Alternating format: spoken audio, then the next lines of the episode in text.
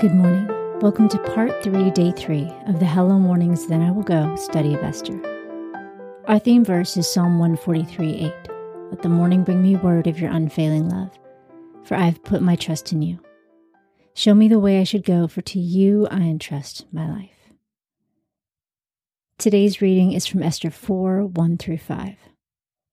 Now, when Mordecai found out all that was done, Mordecai tore his clothes and put on sackcloth with ashes, and went out into the middle of the city and wailed loudly and bitterly. He came even before the king's gate, for no one is allowed inside the king's gate clothed with sackcloth. In every province, wherever the king's commandment and his decree came, there was great mourning among the Jews, and fasting and weeping and wailing, and many lay in sackcloth and ashes. Esther's maidens and her eunuchs came and told her this, and the queen was exceedingly grieved. She sent clothing to Mordecai to replace his sackcloth, but he didn't receive it. Then Esther called for Hathach, one of the king's eunuchs, whom he had appointed to attend her, and commanded him to go to Mordecai to find out what this was and why it was. Today's reading is from Jamie Hilton. September 11, 2001. I remember exactly where I was when the news came that the World Trade Center towers in New York City had each been hit by an airplane in an act of terrorism. I was a sophomore in college.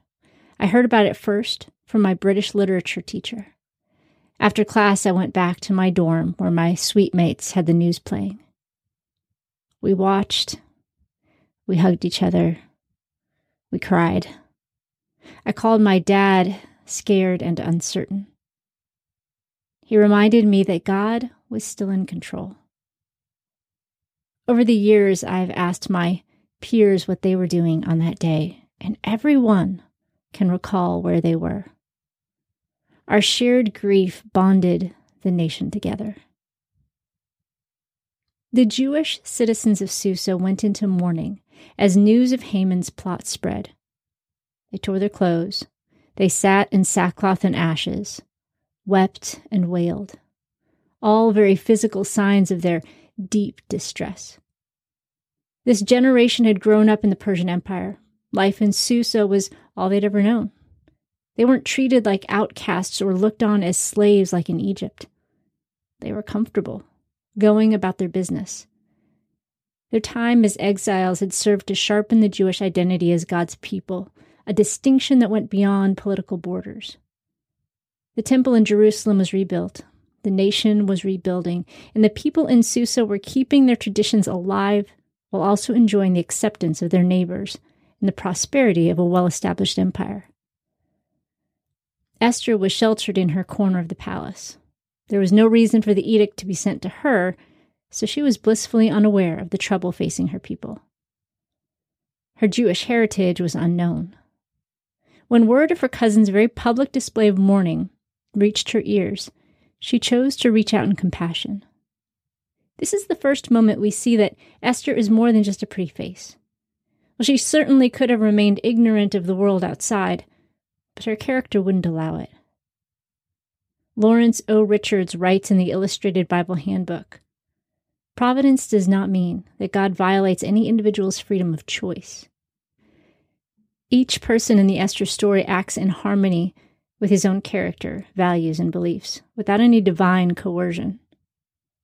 Esther wasn't affected by the events in the city, but in reaching out, she demonstrates that she is willing to stand by her people in their time of grief. It's a precursor to the time when she would be needed to stand up for them. Today's key verse is Esther 4 3 through 4a. And in every province, wherever the king's command and his decree reached, there was great mourning among the Jews, with fasting and weeping and lamenting, and many of them lay in sackcloth and ashes. When Esther's young women and her eunuchs came and told her, the queen was deeply distressed. Today's reflection steps are 1. How does each person in the story act in harmony with his own character, values, and beliefs? 2.